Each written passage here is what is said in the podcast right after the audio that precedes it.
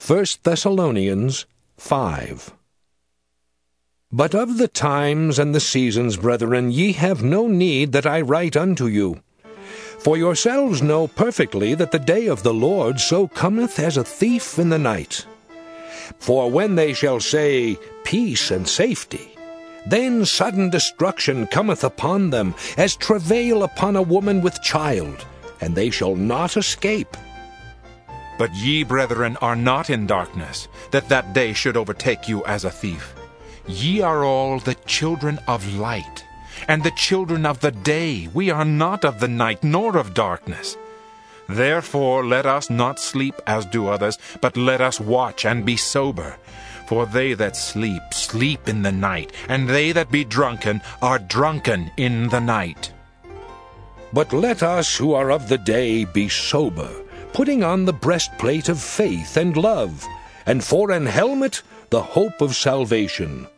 For God hath not appointed us to wrath, but to obtain salvation by our Lord Jesus Christ, who died for us, that whether we wake or sleep, we should live together with him. Wherefore comfort yourselves together, and edify one another, even as also ye do. And we beseech you, brethren, to know them which labor among you, and are over you in the Lord, and admonish you, and to esteem them very highly in love for their work's sake.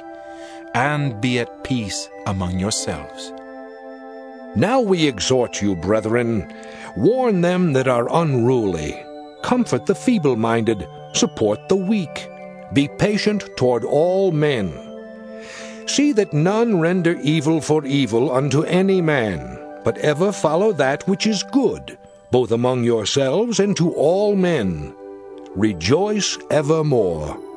Pray without ceasing. In everything give thanks, for this is the will of God in Christ Jesus concerning you.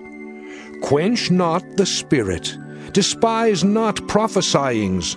Prove all things. Hold fast that which is good.